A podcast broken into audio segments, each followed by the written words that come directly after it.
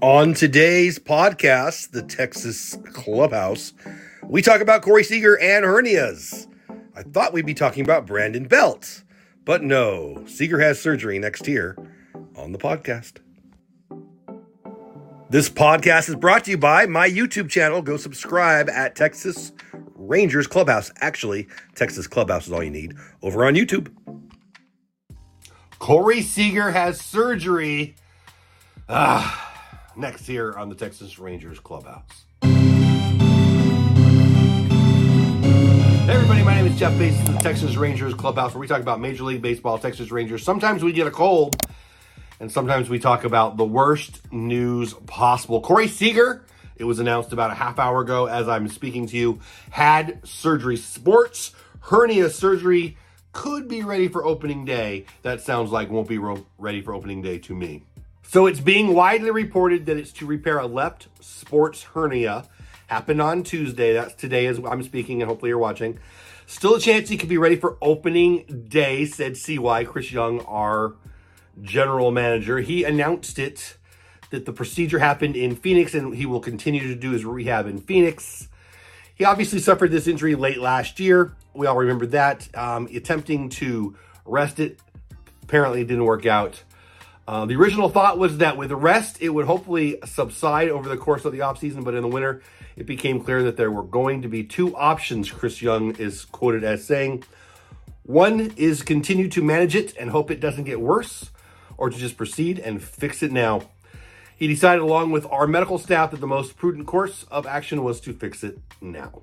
CY continued on saying this My concern level is very low given the surgery itself, Corey's work ethic, his commitments to rehab. He's been through surgeries before and he's been he and he's made it back and that's our expectation. We feel good about this surgery, the recovery timeline and his ability to be ready hopefully by opening day, but I don't want to make any strong commitments to that. Listen, he played through the sports hernia through the playoffs last year, and obviously it didn't affect him. He was the world freaking series MVP. So he obviously was able to get through it, but you want to get this fixed. Obviously, as we hear the news now, wouldn't have been nice if he'd done it in November or December, but it is what it is. They obviously wanted to rest it. This is the worst news possible, but I'm going to take it as good news. I am because let's get it fixed now, right?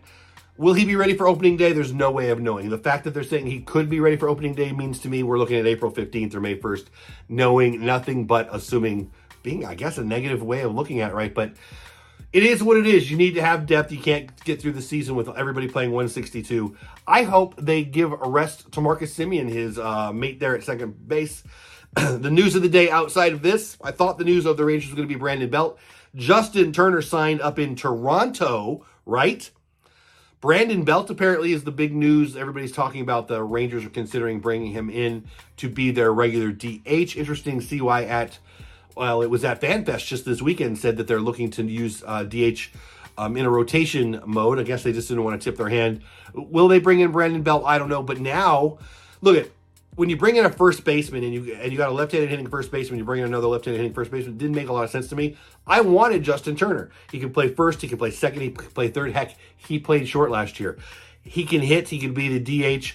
I think we're going to be left-handed heavy already with Seager and Brandon Belt added to that. You know, it is what it is. We'll see. Will they bring in Brandon Belt? I'm more interested in it now with Seager out. He's not a shortstop by any means, but a little pop in the lineup while Seager's out, if he is at all. That's what I'm thinking. I still would wish it would be a right-hander. If they bring in a hitter, I wish it was a righty. And there still is JD Martinez out there, but Justin Turner is gone. If you've been watching my channel throughout the offseason, he was at the top of my I hope we get him list, outside of some uh, relief pitchers, of course. I think we stand pat. I still think we stand pat. If we sign anyone, is it Jordan Montgomery? I still think he goes to the Boston Red Sox, and I still hope I'm wrong. Brandon Belt is the name of the day, though. But really, the name of the day is Corey Seager's surgery out through spring training. So you're going out to Arizona expecting to see Corey. Well, you might see him, but you won't see him playing.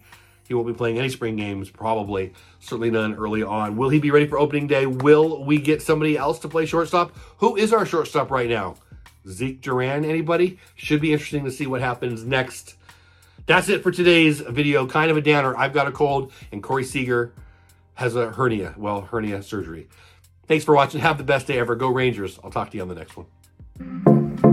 This podcast was brought to you by our YouTube channel, my YouTube channel.